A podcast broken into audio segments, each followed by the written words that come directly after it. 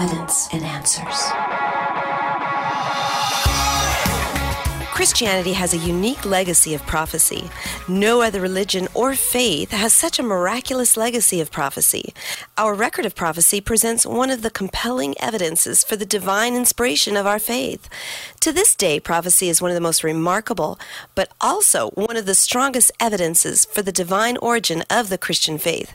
You're listening to Evidence and Answers with your host, Pat Zukeran. Pat is an author and teacher in the area of Christian apologetics, the defense of the Christian faith. Today we're going to listen to Pat's opening message on prophecy and its role in apologetics, which he presented at the 2012 Hawaii Apologetics Conference. Let's join Pat now as he presents his case for the uniqueness of Bible prophecy. As I begin, I want to introduce you to a couple of great resources for you. This is Probe Ministries. This is the ministry that Kirby Anderson and I work for.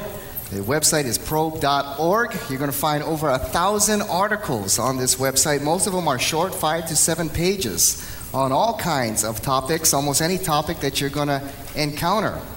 On topics on science and faith, culture and faith, the world religions, Islam, is it a religion of tolerance and peace? Is there a biblical position or biblical principles that guide us in the use of our medical technology, cloning, and genetic engineering? Is there a time? Just use of military force. Articles by myself and our other speaker tonight, Kirby Anderson, are on there, along with about 50 or more PowerPoint that you can download for free and use in your presentations as well. A tremendous resource for you there at probe.org. We're a team of Christian scholars who have come together and we write on numerous topics on all kinds of issues in the culture, theology, Bible, the world religions, almost any issue you're going to face, you can find an answer at probe.org. And this one, evidenceandanswers.org. This is the radio show I get to host.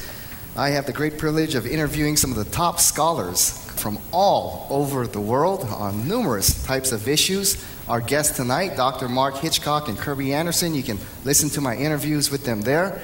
Other interviews, we're going to have former militant Muslim, a former jihadist who came to Christ, and he tells his wonderful story. Jerry Rassamni, from jihad to Jesus. I call him Jihad Joe, and he tells his wonderful story.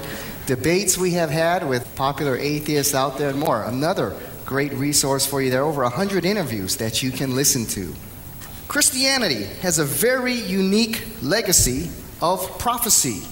No other religion in the world, no other faith has such a remarkable legacy of fulfilled prophecy as the Bible. And our record of prophecy presents one of the most compelling evidences for the truth and the divine inspiration of the Bible and the Christian faith. One of the distinguishing marks of a true prophet of God was their record of fulfilled prophecy.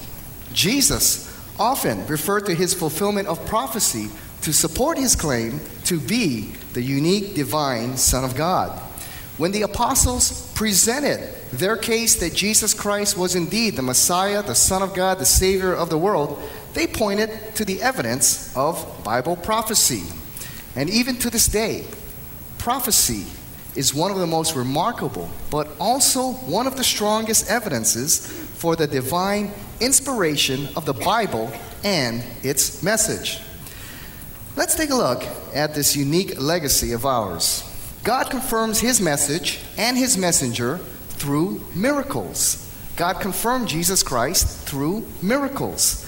In chapter 3 of John, Nicodemus comes to Jesus at night and says, Rabbi, we know that you are a teacher from God, for no one could do the miracles, the works you do, if God were not with him. The wise Jews made the connection.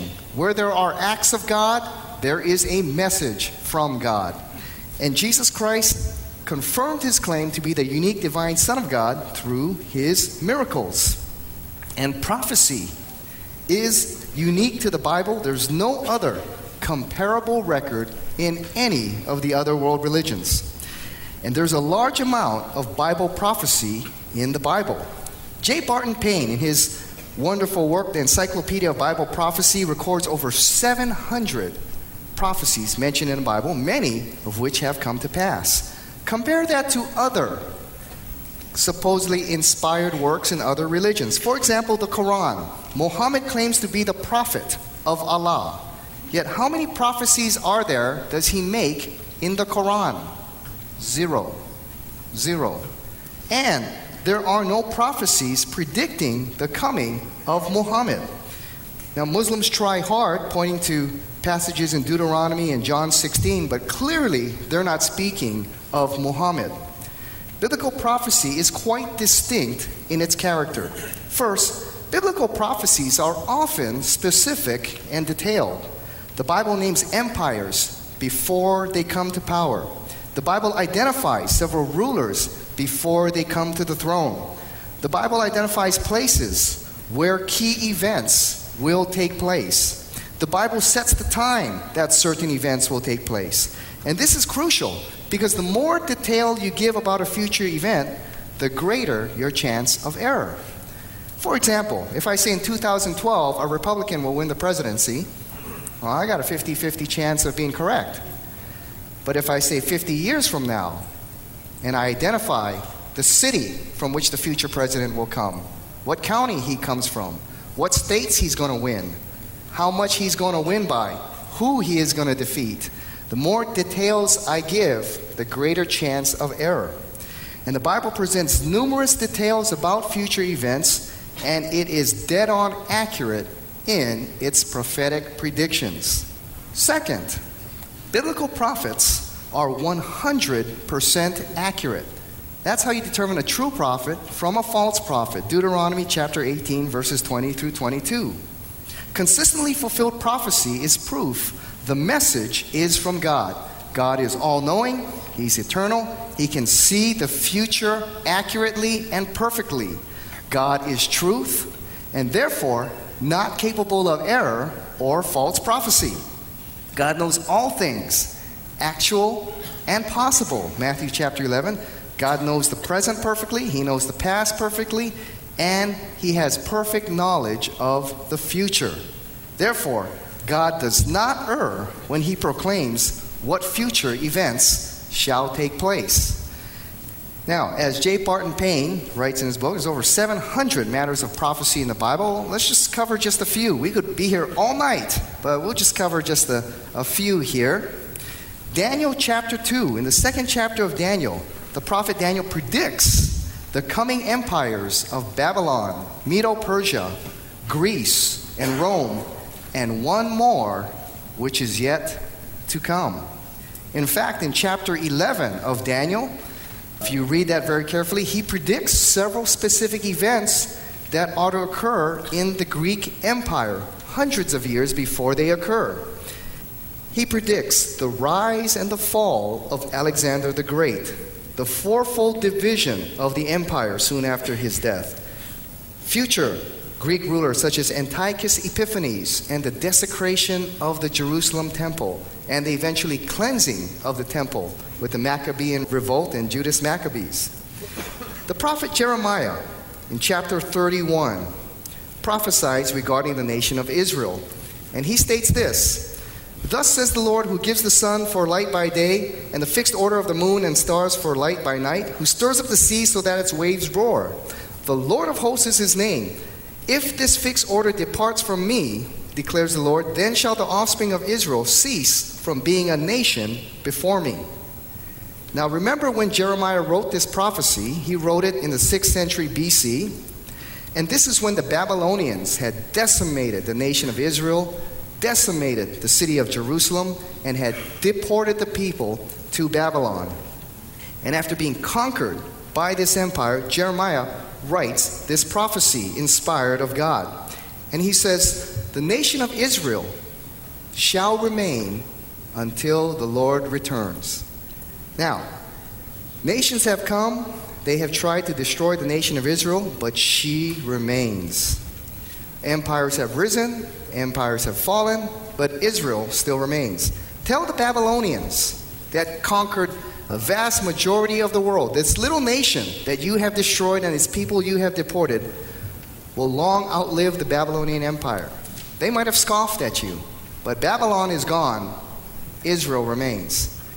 Tell that to the Romans who decimated and destroyed the city of Jerusalem, leveled the Jerusalem temple, and scattered the people of Israel for almost 2,000 years throughout the world, tell them that Rome will one day come and go, but the nation of Israel will remain long after the Roman Empire.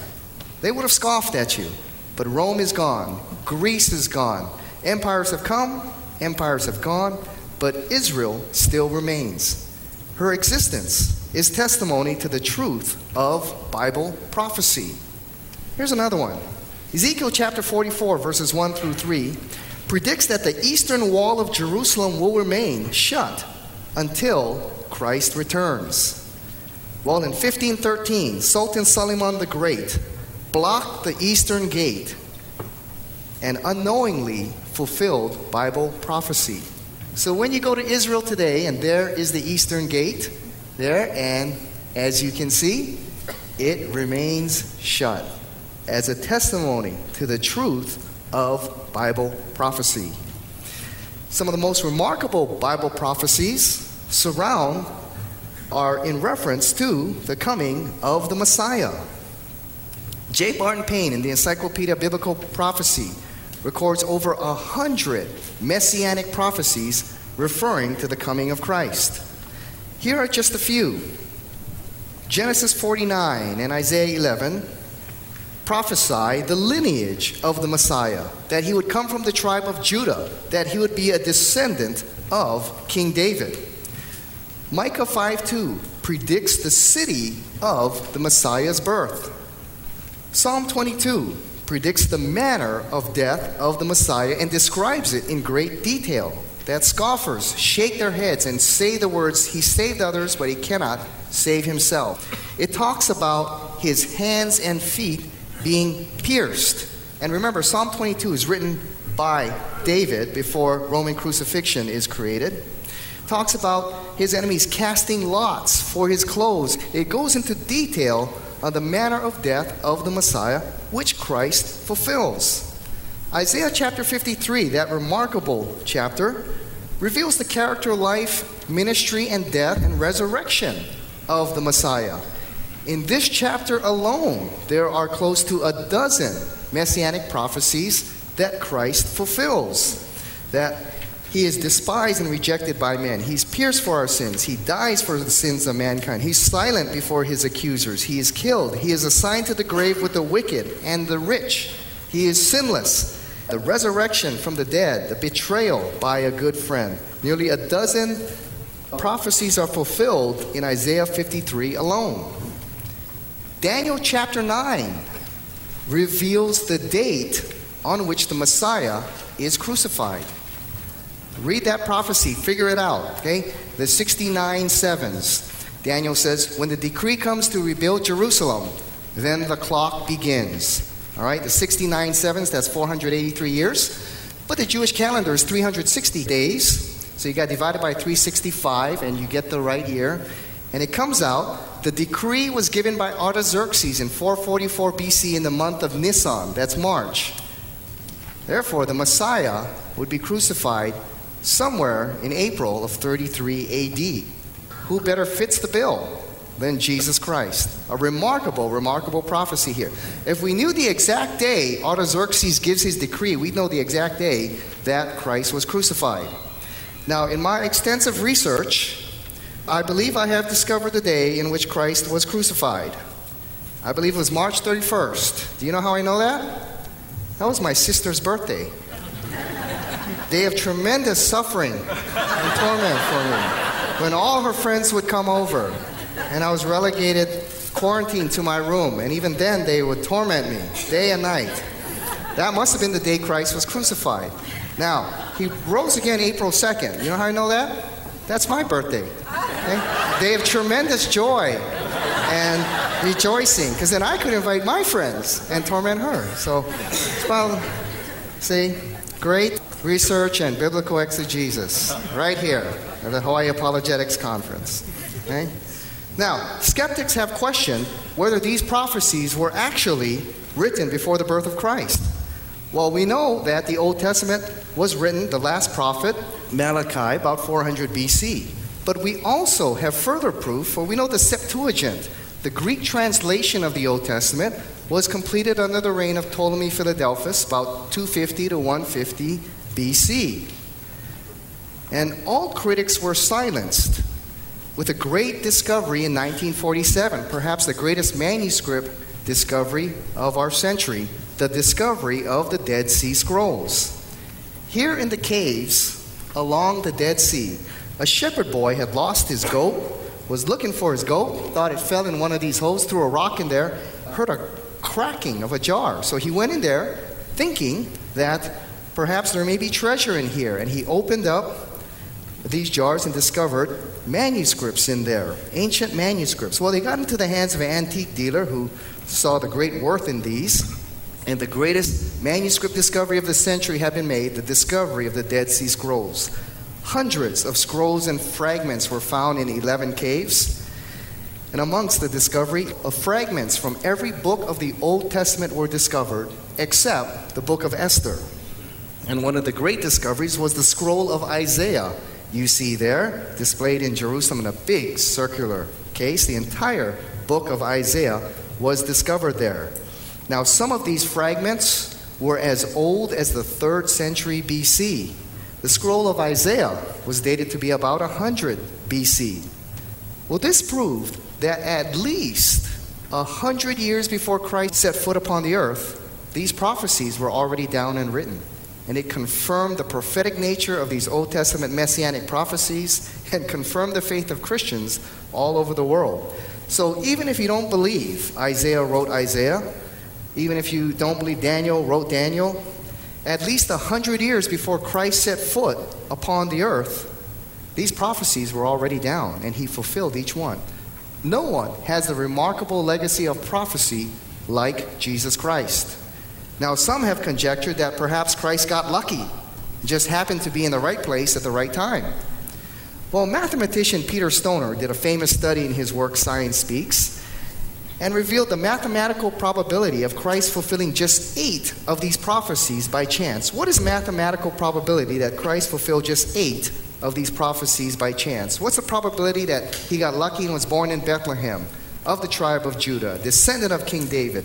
Sold and betrayed for exactly 30 pieces of silver, crucified with thieves, buried in a rich man's tomb, that the date of his death would be predicted. Just eight of these prophecies. And in his landmark study, the probability of Christ fulfilling just eight of these prophecies is 1 over 10 to the 17th power. 1 over 10 with 17 zeros behind it, that he could have fulfilled just eight of these by chance. Now, he illustrates it like this it would be like filling the state of Texas with quarters two feet deep, and then putting a blindfold on a guy and just landing him somewhere randomly in Texas and telling him, go your way. And after filling up the state with two feet of, quarters, putting an X on one of the quarters and just mixing it all up. And then getting a guy blindfolded, landing him somewhere in Texas, and just having him go and randomly pick up a quarter, and the very first quarter he picks up is the one with the mark on it. That's how likely it is that Christ could have fulfilled these prophecies just by chance. Just eight of these. Well, how about 16? How about 24? How about 50? See, the more you go, it almost becomes a mathematical zero that he could have fulfilled these just by chance. You know, in a radio debate I had with Luke, he had one of the most popular websites out there. He said, Is it possible that Christ manipulated the events so that he would fulfill all these prophecies. And I said, Well, if Jesus could manipulate where he would be born, if Jesus could manipulate his lineage of who his forefathers would be, if he could manipulate the nation into crucifying him and all that, I said, You know what? If he could manipulate all that and make it come to pass, he is God. He's worthy to be worshiped. Yeah. Well, how do other religions compare? Well, the cults the modern day cults, which claim to have modern day prophets and apostles, claim to have prophecies, they are riddled with numerous false prophecies. And remember, a prophet of God is correct 100% of the time. False prophecy is a sign that this is not an inspired message from God. For example, Joseph Smith, the founder of the Mormon Church, claims to have latter day revelation. His record is riddled with numerous false prophecies. In 1832, in the Doctrine and Covenants, section 84, he prophesied that a Mormon temple would be built in Zion, Missouri, in his generation. But it did not happen. In 1835, in the History of the Church, Volume 2, he predicted the coming of the Lord within 56 years. So Christ should have returned about 1891. In 1836, recorded in the Doctrine and Covenants, section 111, he predicted that treasure would be discovered by the Mormons in Salem, Massachusetts. And to this day, no treasure has been discovered there. In 1843, according to History of the Church, Volume 5, he predicted that the U.S. government will be overthrown for standing against the Mormon church, be overthrown in just a few years. Over 150 years later, our U.S. government is still here. Hopefully, it'll still be here another 100 years from now. What Kirby will tell us about that. What about the Jehovah Witnesses? Well, we know that that particular cult group is riddled with years of false prophecy. They predicted the return of Christ would occur in 1914, 1918, 1925, 1975. Each time they were wrong. In fact, they even predicted the generation of Jehovah Witnesses, the 1914 generation of Jehovah Witnesses, would be alive to see the return of Christ. Well, that generation is all but gone. You know, I wonder if Christ would have come back already. But he didn't because all these cult groups make these dates, you know, and so Christ doesn't come back just to spite them, show them they're wrong. well, what about other religions that claim prophecies? Well, as I stated earlier, in the Quran, Muhammad makes no prophecies. But when it comes to prophecy, Muslims point to the Hadith, a collection of the sayings and actions of Muhammad created nearly two centuries after his life. However, the Hadith is riddled with numerous false prophecies made by Muhammad. In Volume 1, Book 3 of the Hadith by Bukhari, Muhammad predicted the world would end somewhere in the 8th century AD. He stated, Once the Prophet led us in the Isha prayer during the last days of his life, and after finishing it, he said, Do you realize the importance of this night? Nobody present on the surface of the earth will be living after the completion of 100 years from this night. Well, Muhammad died in 632 AD, so the end of the world should have occurred 732 AD or before, and it has not. Again, in the Hadith, book 37, narrated by Ibn Jabal, he writes, The prophet said, The greatest war, the conquest of Constantinople, and the coming forth of the Dajjal, the Antichrist, the Islamic Antichrist, will take place within a period of seven months. Well, Muslims conquered Constantinople in May of 1453 AD. Based on these preceding traditions, the Antichrist should have manifested himself in December of AD 1453. Of course, this never happened. Well, another name you hear associated with prophecy, you see this on the Discovery Channel quite a bit Nostradamus. Well, many believe he predicted events such as the rise of Napoleon, Hitler, and even 9 11. However, if you read his prophecies, most prophecies are quite vague and unclear. He's also riddled with a legacy of false prophecy. Here's one of the famous prophecies of Adolf Hitler. It goes like this In the year that is to come, soon, not far from Venus, the two great ones of Asia, Africa, shall be said to come from the Rhine and Ister. Crying and tears shall be at Malta and on the Italian shore. You find Adolf Hitler in that prophecy. Many point to the word Ister as referring to Adolf because it sounds like Hitler. But Ister refers to the lower Danube River. It's a place, not a person.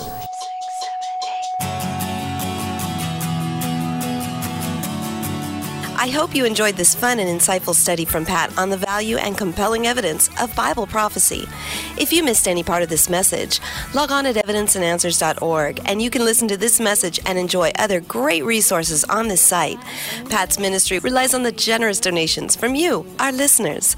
If you've been blessed by Pat's teaching, please support him in prayer and with a financial gift by logging on at evidenceandanswers.org. I hope you'll be with us next week as Pat and his friends continue to provide reasons for faith and hope in Christ right here on Evidence and Answers.